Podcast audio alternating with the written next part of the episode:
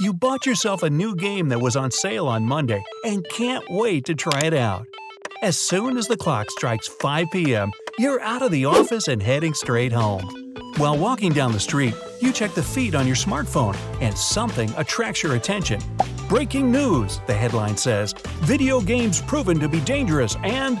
The rest of the article's name is hidden, but you shrug it off as another hype seeking tabloid. You come home, take a shower, and make a quick dinner. Then you turn on your PC and double click the new game's icon in anticipation. Nothing happens. A couple of minutes pass with no sign of the game launching, so you double click it again. Still nothing.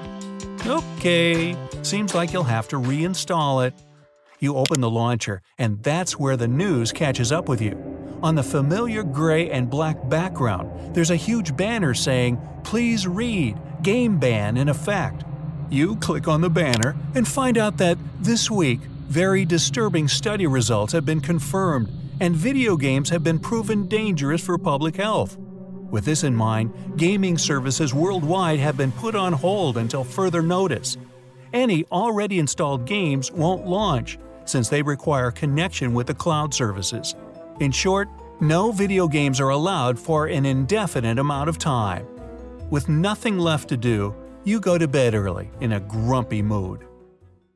Two months later, the video game ban has taken quite a toll on millions of people around the world.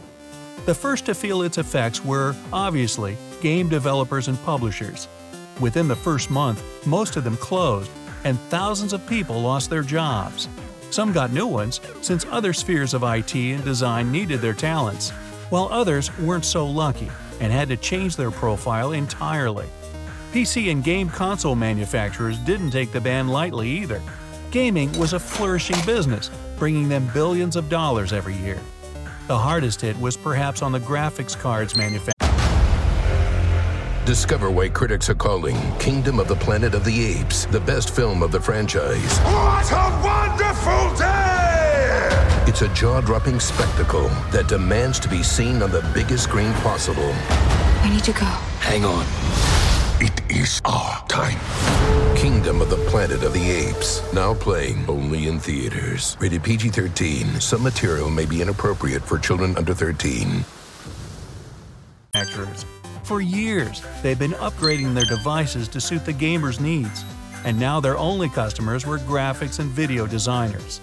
Game console developers were huge consortiums, anyways, so despite losing a sizable part of their businesses, they stayed afloat.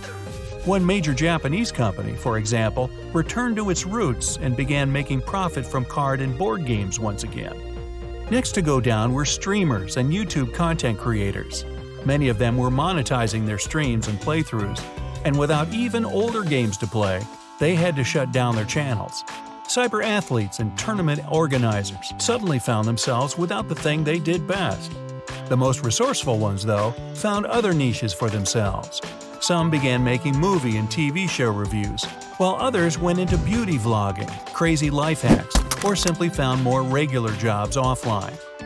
And finally, there were simple gamers, people like you and me, who just wanted to enjoy a little playtime when they had a free hour or two. Modders had to abandon their favorite hobby and find something new to indulge in. Philately or stamp collecting, for example, has experienced a boom unheard of since the 1980s, thanks to the influx of bored former gamers. Board games were at their all time high, and tabletop RPGs enjoyed attention they'd never had before. Also, people soon found out that oldies but goodies weren't banned either. Things like Solitaire, Minesweeper, or Battleship were still allowed. No surprise that in less than a month, they gained renewed popularity, and official tournaments started being held and broadcast both offline and online. There were shadier deals too, although the notorious study proved that it's Kaley Cuoco for Priceline. Ready to go to your happy place for a happy price? Well, why didn't you say so? Just download the Priceline app right now and save up to 60% on hotels. So, whether it's Cousin Kevin's Kazoo concert in Kansas City, go Kevin, or Becky's Bachelorette Bash in Bermuda, you never have to miss a trip ever again. So, download the Priceline app today. Your savings are waiting. Go to your happy place for a happy price. Go to your happy price, Priceline. All video games were harmful and called to ban them, many people realized their older game consoles could be put to use now. Those who had their own ones blew dust from their CDs and cartridges and enjoyed nostalgic times. For the rest, underground retro gaming became a thing. Quick witted entrepreneurs opened up half legal gaming clubs and invited people to play older consoles and arcade machines in cellars and deep within downtown alleys. CDs and cartridges, as well as retro consoles themselves, became a much sought after rarity. Official stores, obviously, stopped selling them much earlier in favor of new ones. But after the ban, secondhand sales skyrocketed. Before, only avid collectors were eager to cough up hefty sums for some rare game or console edition. Now, even ordinary people, longing for their favorite pastime, were ready to pay twice or even three times the money those things really cost. At first, even big digital markets like eBay allowed anyone to buy and sell gaming goods. But soon, such trading was banned too, and people went to smaller, more discreet platforms. All this time, however, the news was flying crazy around the topic. There were wild speculations about the origins and methods of the study. Heated discussions were held both at night shows and in the prime time on TV and the internet.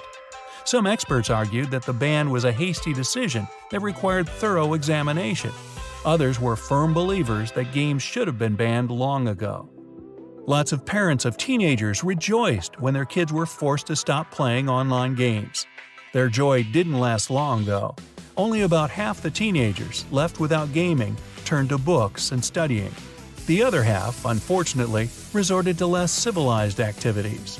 As a result, parents of those kids signed a petition to lift the ban, which gained huge popularity very quickly. Tensions were rising, and after another month, it became obvious that the world wouldn't ever be the same anymore. Clandestine gaming club network was growing, giving trouble to the police who couldn't find and close them all. State of the art computer parts rapidly fell in price, and newest game consoles were hastily repurposed and sold for a fraction of their cost as media stations. Experts were starting to talk about another great economic crisis. But then, a news flash appeared. It said that a small team of developers made a game that was actually beneficial for health. It was soon recognized worldwide, and a new round of discussions began. A novel approach was born, and it was literally a game changer. It gave rise to a new era of video gaming, and after another half year, companies both small and large started opening again. Things began looking up once more until year 2022. It's Friday at last, and you can't wait to go home and play that new game your favorite developer has finally launched. You go out of the office, and on your way home, you scroll the feed on your smartphone. A piece of news grabs your attention almost immediately. Breaking news, it says. Action movies prove deteriorating for health, and you think a moment of opening the article, but then decide not to. After all, your new game is waiting for you at home, and that's what matters to you now.